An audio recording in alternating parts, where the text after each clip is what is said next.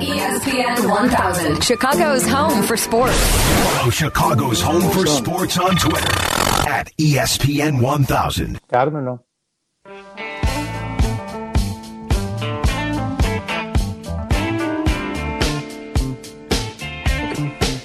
Thank you. ESPN 1000. It's Hanley. It's Zander on a Sunday. Nice long holiday weekend. What are your plans tomorrow, Brian? Labor Day. You're Uh, not going to do any work, are you? Uh, no, you, you, your admonishment not to do any work. I No put work. Uh, put the projects off. Certainly some barbecuing, um, but uh, But you're going to have somebody else do that because that would be working, right? no, I enjoy that actually. Okay. I, I do enjoy that. What are, what are Uh, you good at uh, throwing on the grill? What, what's your favorite? Uh, I do, you know, pretty basic stuff, but pretty good uh, steaks, chicken breasts, pork chops, um, marinated, not marinated, seasoned, unseasoned, whatever you want. I can, I can, nothing extravagant. I'm not like some of these guys with the rotisserie grills and the, no rack of ribs? no. See, ribs intimidate me. I don't know why that is. The parboiling and the whole, I No, you- well, you know what? There there is an art and science, and I know this because I failed more than a few times. Right. until I uh, got there. So they're paid the labor intensive and i always that that's the one food the one uh, thing you could probably barbecue if you wanted to that i think you probably get better ordering out or, or going to get to a real good barbecue place that I, I could never come close to to getting what i can get by just picking up the phone and having someone deliver it Right. It would be more of a convenience at this point because there's many, many people that know exactly what they're doing. Uh, you know, Ben Pope knows what he's doing. He's uh, working for the Sun Times, writing about the Blackhawks, and Ben joins us here on ESPN 1000. Ben, what are you doing tomorrow? Oh, okay. We're, we're going to get him uh, soon here. Um, he's parboiling ribs right now apparently yeah, well, that, that that's obviously he's getting ready for tomorrow. Uh, but we're going to talk to him about the uh, the Blackhawks and what's going on there. I, I'm really intrigued about these moves. We'll never really know what happened with uh, you know these uh, management moves, you know the office moves. The other day, we really won't know, uh, and it'll be interesting to see if he has any insight that he hasn't shared already about Well, what know, was it's- really behind this, because we've got all that drama in the background, right? Well, and, and look, the, the interesting thing was no one, when the dominoes started falling this offseason, um, as much as I thought Duncan Keith's game had kind of, you know, passed him by, no one, no question his commitment and his, the way he approached his game and kept himself in shape. But at his age, you know, he was more in a step slow, but you weren't spoiled for choice on the blue line anyway. So you needed an upgrade there. But I, no one really saw given the fact they had a no movement trade, a no movement clause in his contract, that he was going anywhere, right? I mean, he, he talked about wanting to play hockey forever. Well, it's just not going to be with the Blackhawks. So when that domino fell, and then you start, and then you, you know, Andre Fleury became available, and the trade was made, and yet initially he said maybe I'll He retire. know, don't want to play here. Yeah, yeah. right. not sure what the Blackhawks are all about these days, but then he did some homework, and apparently Jonathan Toews and some of the Hawks on the phone and sold them on the fact that this is a, a good landing spot and good things can happen here. But he didn't want to uproot his family at his age, after, at his point in his career, after the success they had he had in Vegas. Oh, he made enough money. He can have five houses in all different Sure. markets, and you know there's no uprooting like Right. we would have to do. Right. So then you go get Seth Jones and make the trade. You give him a ton of money, and you you know you got his brother first, and then you get Seth Jones. So now you know also the blue line looks a lot better, and you get Connor Murphy uh, re-upped at a a you know very friendly what four year four million dollar per contract. So everything started happening rather quickly here. You know you didn't see the moves coming necessarily at the beginning of the summer, and then they just kept coming. Right. So I'm wondering if Hawks fans, uh, you know, how excited they are. 312 332 3776. Uh, Does it change your perspective going into the season? And the other aspect is, uh, with all the reporting being done on the lawsuits and whether the Blackhawks covered up um, the allegations of sexual assault and handled it uh, the wrong way and maybe uh, illegally at that. I, I don't hear a lot of, here. There's certainly a lot being written about it, uh, and and certainly on social media, people weighed in.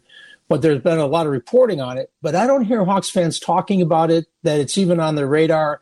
It doesn't seemingly change the way they perceive the Blackhawks as a team they want to root for, Mark. And yeah. I know, you know, some people are like, well, how couldn't it? Uh, you know, wouldn't you, you know, don't you feel bad that you're, if the team is, in fact, did mishandle this to the point where it was a, co- a cognizant thing to do, like bury it, because they were on the cusp, cusp of winning the 2010 Stanley Cup championship and they didn't want any of the distractions that would have come along with this had that become public at the time. Um, but it doesn't seem like Blackhawk fans really have an interest in finding out, you know, who did what, when did they do it, when didn't they do it, and why didn't they do it. It seems like just get me my Vezina winning uh, goaltender, and Kevin Lankinen will be a nice backup, and hopefully Jonathan Toews is back and ready to go at the start, and Patrick Kane has dealt with whatever illness or injury he had that he sort of revealed at the end of the season without going into specifics, and you know, get me to hockey season. I think we'll be a much better team. And I wonder how Hawks fans really believe if, you know, how much they believe they are going to be a much better team. 312-332-3776. You do bring up an interesting point. Now, I am surrounded in my family and otherwise by Blackhawk fans. And there are a few in my uh, inner circle here that are just obviously horrified. I, I, don't think that there's a question about uh, the allegations and how horrific they are, but how do they affect your fandom right now? And what do you need to see from the Hawks to make you feel better about what apparently has transpired, even though it's 10, 11 years removed? So we would love to hear from you on that point too. 312 332 3776. At some point, we hope to get Ben Pope on to talk about uh, a couple of the articles he wrote for the Sun Times on the Blackhawks. But for me, Brian, I've just got to see them. You know, uh, we made reference to the old boys club, Pulford days, and all that. And and I'm not. I mean, I think we could speculate that it would be handled differently then as it will now, hopefully. But I think with Danny Wirtz, I think they are going to be transparent. That's what they have promised with the investigation. They have promised transparency and to be upfront about things. And that's what I expect as a fan. Well, you mentioned Rocky Wirtz and and you know the changes made since he took over uh, once his dad passed away, and they were immediate and they were astounding and they yeah. were earth moving when in terms of what you know the, the old Blackhawks organization looked like. It was life changing for fans. Life and he became a rock star in this city, yes. right? I mean, yes, he, he, he soaked it all in, and rightfully so. He you know he took the victory lap, was out at restaurants and bars and with the Stanley Cup and people backslapping and wanting to take pictures and get autographs at the United Center. He'd walk around, sign all the things that come with winning. And I will say this because back when I was covering the beat years ago, when I it seemingly and, and it actually was a fact, every few months I was at a press conference for a firing of a GM or a coach and a hiring of a new GM or coach, and sometimes both in the same year. I think I covered eight coaches within about seven or eight years uh, of the Blackhawks. But I remember Rocky Wirtz went to the podium for the first time. Now, this is back in the late 90s, I want to say. And uh, maybe it was the Mike Mike Smith firing, or one one GM or firing, or head coach firing, and that was the first time I'd, I'd seen Rocky Wirtz. And um, Peter Wirtz was the the son who had the office down the hallway from. He Bill seemed Wirtz. to be the heir apparent. Exactly right. I mean, I sat in his office many times and talked about, you know, big picture plans and how much input he has. You know, because Bill Wirtz was getting older, and you know that if you asked me which Wirtz son was going to take over, it you know the guy at the office at the United Center in the hockey department was going to be the guy. But it moved very swiftly when Rocky Wirtz uh, took took the the role in the reins, and I remember Rocky Wirtz stood up at a podium before he even had a title with the Blackhawks, other than being you know part of the ownership, and said the fish stinks from the head down, and that's going to change.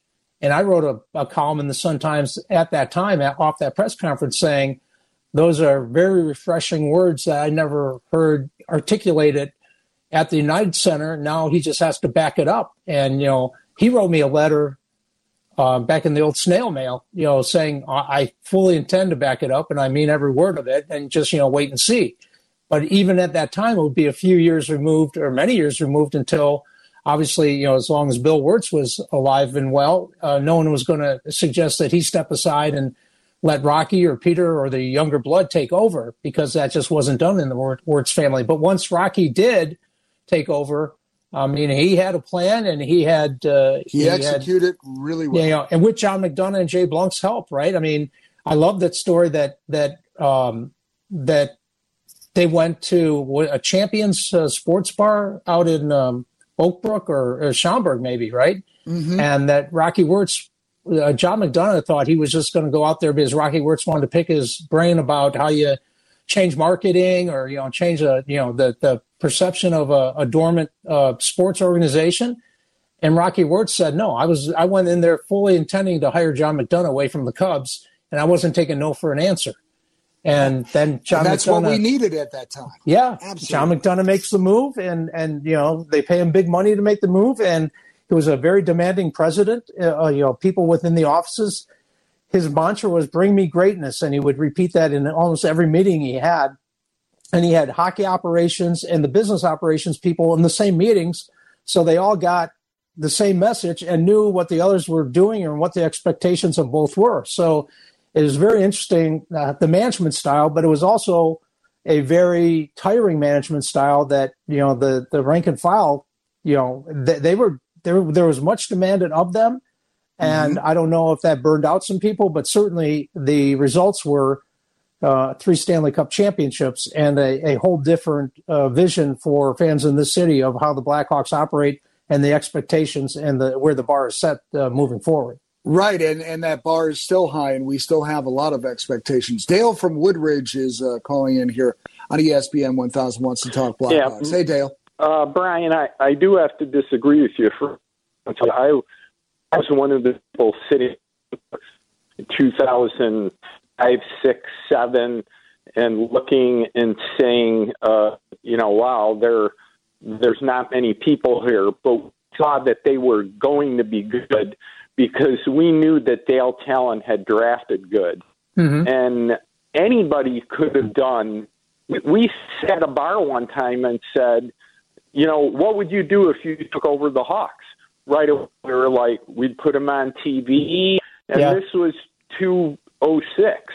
So, uh, you know, I don't think McDonough did anything that Black fan would have said. And in fact, I was a Ranger fan when I was a kid, hmm. not because I liked the Rangers, but because when my dad and my family would go out for pizza, the Rangers were on TV. Right. So when I got older, we are like, hey, you know, uh, uh, uh, anybody could have put them on TV. But my point is, McDonough was the guy who ran that ran that organization, like you said, and he was the guy who covered up this sexual assault thing. He well, said, allegedly. "We're not letting that happen. We're in the middle of a Stanley Cup run." And he was the one who basically shoved it under the rug. Well, it certainly happened on his watch, and thanks for the call. And yeah, thanks, know, Dale. They, and, and you know, look, look, putting the Blackhawks on TV was a no-brainer. I was a season ticket holder in the late '80s at the old stadium, and I knew that that was the answer too. And we all knew that uh, uh, Bill Wirtz, as as he was always affectionately known as Dollar Bill Wirtz, was just hanging on to the idea of forcing people to get them to the stadium right. by blacking it out. And that was just a very an- misguided, yeah, misguided and antiquated approach. Uh, but he was an old schooler, so th- well, that was. And, and, Mark, to your yeah. to your point, I remember watching kids, little kids, if they showed up at the United Center wearing uh, Mighty Ducks, Anaheim Ducks jerseys. Absolutely, right? I remember that too. And it's right, like, and because and yeah. so the the idea, the old school idea that you have to buy a ticket to see the Blackhawks. And not we're not giving it away free on TV, which is by, by the way not free. I mean, they couldn't command a lot of money back in the day for right, but there are ad dollars that you would recoup. Right. I mean, they, they weren't. You know, it's not like you know the Bears can command X number of dollars, or the Cubs or White Sox when they're winning. You know, everyone's fighting to to get the be their broadcast partner. But I remember having a conversation with Bob Pulford one time saying once they were on TV, I said, "Hey, why why do you still start games at 7:30? Because if you started even a half hour earlier, first of all, younger you know kids can go because you're getting to bed at a decent hour instead of getting home at 10:30 or 11:30. Maybe you get home at 10:30, and they have school the next day. People have to work the next day. And I said, this is the r- real reason: the 10 o'clock news will have a live shot from your locker room or outside your locker room after every game at home No doubt. because your game's wrapping up right when their newscast is starting, right? Yep. I mean, just simple things like that that that you want to market a team and get as much coverage and exposure as possible.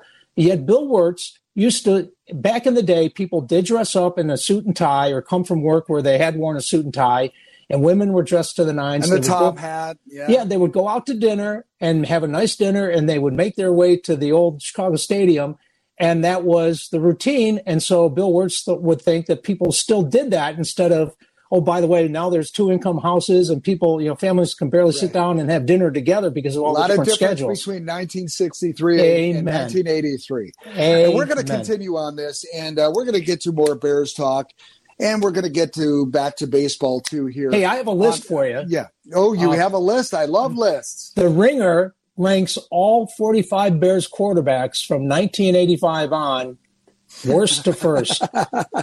Oh, I can't wait for this. That is coming up and more here on ESPN 1000. It's Hanley and Zander. We'll be right back. Follow Chicago's Home for Sports on Facebook at ESPN Chicago. This is ESPN 1000.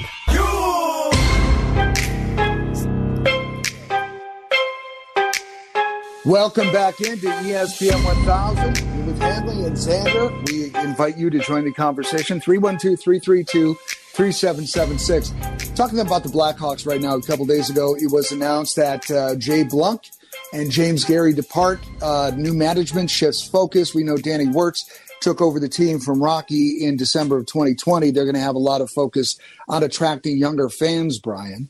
And then, of, obviously, we have the backdrop of the uh, the scandal in the background while there is an investigation going on right now. And then all the off-season moves on the ice. We have Dave from Elmwood Park joining us here this morning on ESPN. You're with Hanley and Zander. Hey, Dave. Good morning. I've uh, been listening in, intently to your talk about the Blackhawks scandal, and it doesn't bother me one iota in terms of my enjoyment as a fan, because unfortunately, just because somebody files a lawsuit doesn't mean it's gospel truth. And people in these contexts always say it's about change and dignity, but it's really about money. And I think that if we give it credence or even cover it, you know, we might be actually aiding and abetting a shakedown of the Wirtz family. And uh, so I just tune it out completely. Interesting Well, take. it, yeah, it, that is. I mean, the media has to cover that. It's a story. That's what the media does. But it's up to the end user to use it as they will. is is is as bad, Dave. as as the allegations are against a player on the roster um, from the video coach at the time taking allegedly taking advantage, and everyone you know the reporting is that everyone on the team was we- well aware of what the player was saying uh, took place uh, to the point where he was being um, insulted and and you know.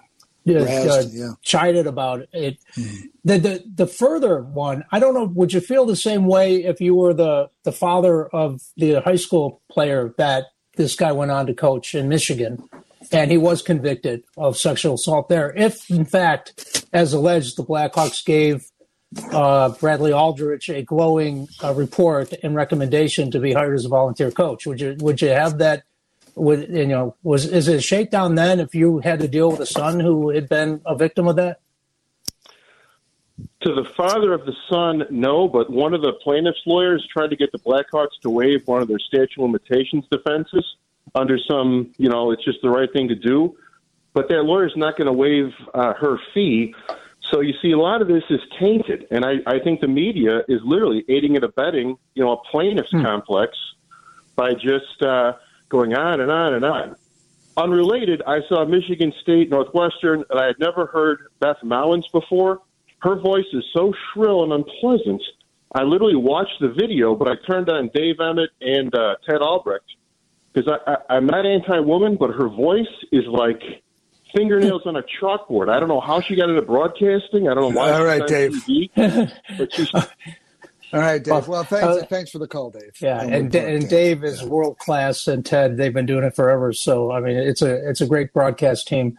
Um, interesting take though that it's a shakedown. And here's the thing, Mark, we don't know what we don't know, but if you believe, And I there's a lot we don't know. Well, I and I want to believe that the Blackhawks hiring, I think it was Jenner and Block, uh, one of the big law firms in town, to do a in, they, what they termed an independent investigation as to mm-hmm. how they handled this situation. Hopefully, it is in fact independent, even though they are uh, paying for the in- investigation and spending a lot of money. I would imagine. Hopefully, um, I don't. I, I, will they keep that report in house? Will they reveal the results of it? Um, well, remember they did. They did make a statement saying that they will be transparent. Right. What does that really mean? How deep does right. that transparency go? That will be the question. And look, we can get. I, I mean, you know, we can go down the rabbit hole of this whole thing about. Well, lawyers are involved and lawyers charge money. I, you know, we don't need to go there. Look, there are some horrible allegations going on, and we need to know if there was a cover up because that is going to unfortunately taint what happened in 2010. It, it just will. Yeah, and again, to a certain degree, right? Yeah, and that's up to the end user. Well, and, and again, I don't know how many yeah. Blackhawks fans sh- uh, share Dave's perspective on it, but it is his perspective. I'm glad he yep. weighed in. 312 332 3776. But you're, you you said season ticket holder in the 80s. Uh, I'm sure you're you're still a uh, heart and soul passionate Hawks fan, whether you have season tickets or not. Um, were you surprised that the change, seemingly change of direction and aggressiveness of this offseason with Stan Bowman and the team? I yeah, I definitely was. Um, you know, I I applaud Stan and the moves that he made. We'll see if they're the right moves. Uh, you know, both short term and long term. But it was a bit of a, a surprise, and and you, you know, you wonder in the background, you know, they said it was part of a rebuild, right? And then all of a sudden we just hit another gear. It's as if he was shifting from first to fourth. Yeah. You know, he didn't hit second and third. So you've got to wonder, and again, does all of this background noise, uh, you know, contribute to this? But does Stan all of a sudden feel like he's got to make an immediate impact right now for his future? Interesting for a guy who's if it was sped up. Yeah, the guy who's you know at the helm of championships. You know, we sit here and talk about Ryan Pace getting a seventh season with a losing record, and Matt Nagy, you know, seemingly not on the clock either.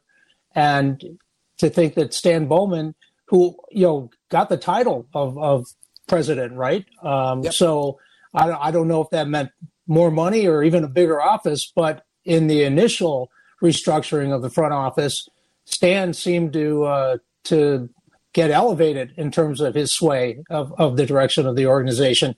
And I don't know if a lot of Hawks fans think that's a good thing or they think that's necessarily you know, an improvement over status quo. But he did make moves, uh, surprising moves, and, and, I know some people don't think Seth Jones was worth the uh, the collateral that you sent to Columbus, or certainly the money you're paying him. But he got you know Connor Murphy on the other end of the spectrum to a, a very team friendly deal. So uh, you, it looks like you've improved one of the glaring areas where you need improvement, and that's on the defense anyway. Yeah, yeah. Look, uh, I was not upset about Duncan Keith as much as I thought I would be because I thought it was a bit of a it was a friendly move. Right? Duncan said he hadn't seen his son. Uh, you know, with the border being closed, his son was up near Vancouver, I guess, yep. and during the COVID lockdown. These are family issues that anybody with a family could understand. Duncan's winding down his career. I'm sure he wanted to retire here, but family necessities kind of called him to this uh, point of saying, Hey, I would like to be traded. I'll waive my trade clause. So we thank him for his service. And I think it, you know, it's great that he will have that, uh, uh, you know, ability to be closer to his son. But it, in the end, you're right. The defense had to be improved, and you know maybe we held on to some players too long. But of course, it was Bowman that put some uh, you know solid no trade deals together. Yeah, everyone got and, one. And, right, right, and and and that was an issue. However, you know, when it worked, it really worked. And sometimes you have to you you have to put yourself in a position for the short term to win, and then long term you just deal with that other stuff later, and that's what really happened. And there have been times where we we've talked to callers and people just want to give all the credit to Dale Tallon for drafting some of these kids, and yes, a lot of credit does go to him, but it was under Stan Bowman's watch that we won those three cups, and there wasn't just about those youngsters; it was about other moves made. And the guidance of him. So, you know, he is a Stanley Cup winning GM, now president, and he is trying to make some moves to improve this team. We just didn't know that we were, you know, getting here so quick. Okay, when we when we yeah. come back, I'm going to take you yeah. kicking and screaming down memory lane. Okay, and go through some of the great uh, quarterbacks the Bears have employed since the Super Bowl team in 1985. Um, and how because, many? What was that number? I know we've uh, com- uh, compared to Green Bay, and it was uh, the number yeah, was forty something. Yeah, Brad Biggs used to, to, I think he still keeps the toll um, from the Brett Favre, Aaron Rodgers era. Um, how many quarterback changes the Bears had compared to two Hall of Fame quarterbacks uh, right. their trade up in Green Bay? Yes. And uh, back in the day, it was the mid 30s. Well, this one we're up to 45. The ringer, right. the, the ringer rated 45 different quarterbacks, worst to first, in the great history of Chicago Bears uh, quarterbacks. So we'll do I that. Look forward to back. that. Yeah, we will. It's uh, Hanley and Zander here on ESPN 1000. Follow Chicago's Home for Sports on Instagram at ESPN underscore Chicago. This is ESPN 1000.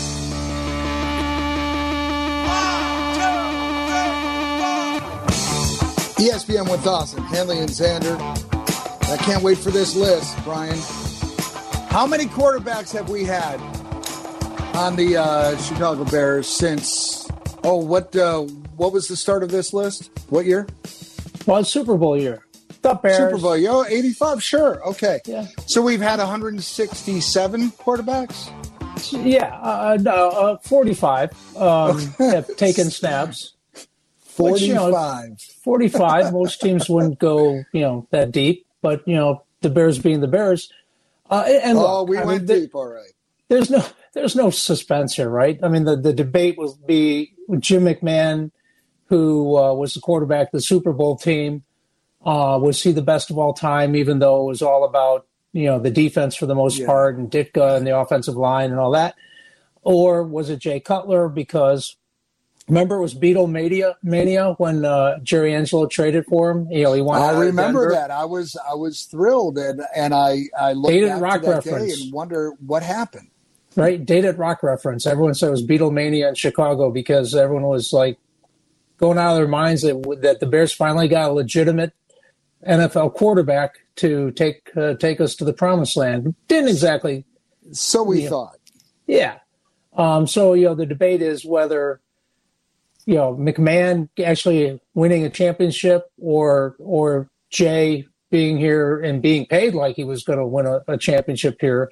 You know, made a lot of money, and I know you know he's he's a friend of the show uh, of the station, and now doing podcasts and uh, such. But um, Rodger Sherman of the Ringer uh, put together this list, and he's a real good follow on Twitter too at okay. Uh, Rodger R O D G E R.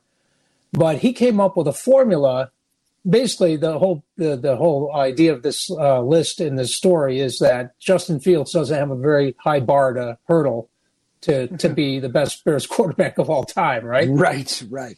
And I so think the, we all knew that going in. The Bears are 281 and 278 uh, since 1986. 17th in wins out of the league's 32 teams, you know, almost perfectly mediocre, as he says. Um, the Bears rank among the middle of the pack in wins since 86. They're also 30th, 30th in passer rating. Haven't produced a first team all pro quarterback since Johnny Lujack, who, uh, you know, not Larry's brother, in 1950. And he threw four touchdowns and 21 wow. interceptions. So, you know, look, Trubisky did get to a Pro Bowl because four other quarterbacks said thanks, but no thanks. And they finally got to the fifth choice, and it was our guy, Mitch. Um, but so he put together this point system. Quarterbacks received between 1 and 45 points for their ranking in two categories passing touchdowns with the Bears and career approximate value according to Pro Football Reference. For example, Cutler passed for the most touchdowns of any Bears QB since 86. So he got 45 points in that category. The first stat reflects how well these QBs performed for the Bears. The second helps put their contributions in Chicago's in, in, into context because a lot of them went on to play for other teams. Mm-hmm. Anyway, he comes up with a point system, including players who are awarded 10,000 bonus points for being named All Pro at any point in their NFL careers or for leading the league in any major statistical category as a member of the Bears Unfortunately, none of the 45 players on the list claimed this bonus, so no one got the 10,000. Here is What is the Mr. Bears? the last the last uh, guy drafted is Mr. Irrelevant, right? Uh, usually in the NFL draft, and there's some town out west and that that flies them in and has a parade and takes them to the diner and buys them dinner. You know, it's it's really quite something to be the last guy selected in the draft. the last guy on this li- list, Yep. Mark Hartzell. Mark Hartzell. Do you remember Mark Oh, Hartzell? Barely, but yes. came into a Bears Packer game in 2000, is one of just seven NFL quarterbacks since the 1970 merger with the AFL to throw exactly one career pass, and yes, it was incomplete. He is deemed the worst all time Bears quarterback since 1985. Tyler Bray is 44, and uh, he kept his job because of uh, running the practice squad, apparently. Uh, but he was actually one of five for 18 yards against the Vikings. Um, even though he'd been around for a while, he didn't look like he knew what he was doing when he was going out there. Sean Payton was once a Bears quarterback. Do you remember that? Yes, I do. He was one of the uh, this, the uh, scabs, right? During the strike, he uh, 1987 he came in and uh, went eight for 23, no touchdowns and interception, and went on to be a great offensive guru in New Orleans and winning championships. And you know, Yeah, apparently, up in Naperville, didn't he? Yeah, didn't he go to Eastern Illinois too? Right? Yep, yep. So did Ryan Pace, unfortunately. um, yeah, th- this list is populated with the names you'll remember. David Fales should have been spelled F A I L, but it was F A L E S. Um, and we're only up to 40. I remember Henry Burris. Um, Yes, Todd I remember Henry. Todd Collins would make you want a Tom Collins when you watched him. This is not so not good. Jonathan Quinn, uh, 36, was uh, lost all three of his starts, but was The named not so mighty Quinn. yeah, was MVP of the 2000 World Bowl, Bowl after leading the Berlin Thunder to a come from behind victory against the Barcelona Dragons. So went on to great things across the pond. I remember, and Jimmy Clausen, I covered him in Notre Dame, and you know, according to Rodger here, Mel Kiper once uh, promised he'd retire if Clausen didn't become a successful NFL quarterback. And Kiper has yet to follow through on that promise, even though Clausen finished his career with twice as many interceptions as touchdowns. Henry Burris, I was down covering the Bears when they had the season down in Champaign at Memorial Stadium while the, the rehab was going on at Soldier Field. Sure. I remember he actually took a snap and went two steps back and just tripped over his own feet. No one was within 10 yards of him. Henry Burris comes in. That's at, uh, yeah, that's bad news bears right there. yeah, comes in at number 34 uh, on the list. So up I've got a couple of requests. I'm going to throw Yes, a couple names sure. out there. You can tell me where they're at in the list. Erik Kramer, who we got from the Lions. Where is Well, I he on the list? he is he is up there. He got to um, be in the top 20 at least, if not oh, in I would top say 10. top 10, right? Yeah. yeah. Let, us take a look because yeah, I- mean everyone knows Jim Miller comes in Jim Miller, there's 12. another one. I was going to uh, bring up Jim too. Yeah, Came now from the Falcons, now- I believe.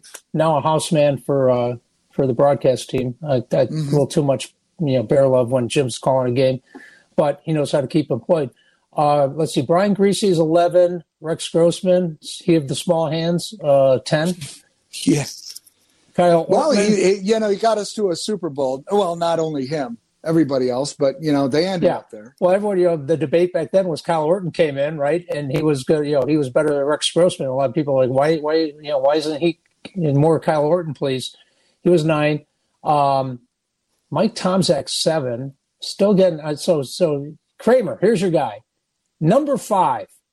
Number 31, five. 31 of 32 NFL teams have had a quarterback throw 30 touchdown passes in a given season. Then there are the Bears, whose single season passing touchdown record is 29. Normally, when a quarterback holds a franchise record for 20 plus years, the mark is set by a legend, someone like Marino, who still holds the Dolphins touchdown record. But with the Bears, the record belongs to your guy, Erik Kramer, an undrafted journeyman who played only two full seasons as an NFL starter. How about that? So, but he's still Yeah. fifth on the list. And David Dave Krieg is sixth. So that tells you the Wow, really? between five and six. yeah, that's a that's a steep that's a steep cliff right there. Chris Chandler is eight. You know, can you barely remember Chris Chandler? No, bar- I mean I do, but barely. He played in 2003 while waiting for Grossman to develop. That led to one of the most washed uh, washed up quarterback battles ever. Chicago going seven and nine.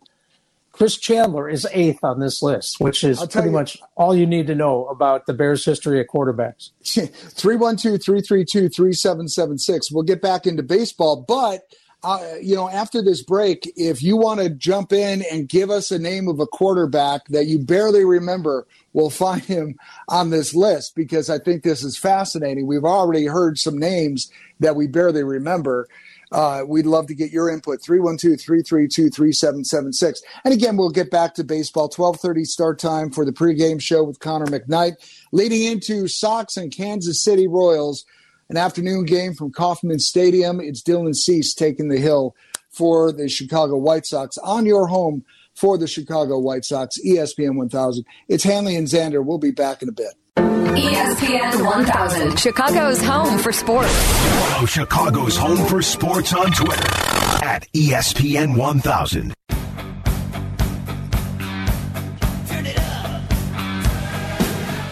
It's Hanley and Zander on ESPN 1000 having fun with this uh, Bears quarterback list, ranked worst to first. And we want to know uh, if you want to if you want to jump in and give us an obscure name from the past We'll tell you where they rank on this list. 312 332 3776. Earl from Cicero joins us on ESPN 1000. Hey, Earl. Hey, morning, guys. I, Got a name for back us? in Awani days where was a guy. I remember someone even dressed like him. They went to the Bears game and we played him. Moses Moreno. Moses will save us. Yeah, it And sounded I- like the, I- the I Macarena, also right? that Jimmy Mack is first on that list, by the way. Yeah, you, you know what? Jay Cutler's first on the list, and Jimmy Mack is second. And that that where would you weigh in on it? I mean, the guy who won the Super Bowl should be on top of the list. Is that what oh, I'm hearing? definitely. Yeah. Definitely, 100%. Yeah, I would say so. Yeah, I agree.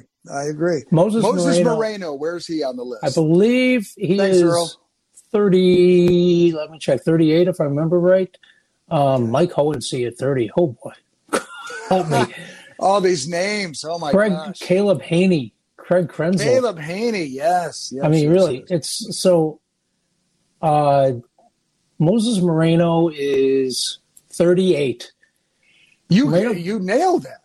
He cr- cracked the top 40 on this list because he actually threw a touchdown for the Bears. He now works as a referee. I did not know that. Moses doesn't say, is he uh, not an NFL re- referee? Is he a high school referee? Maybe he isn't there. I haven't seen him uh, doing the Ed Hockey League, turning on the microphone and telling me who the holding was on. No, he's yeah. laying low. He's laying low.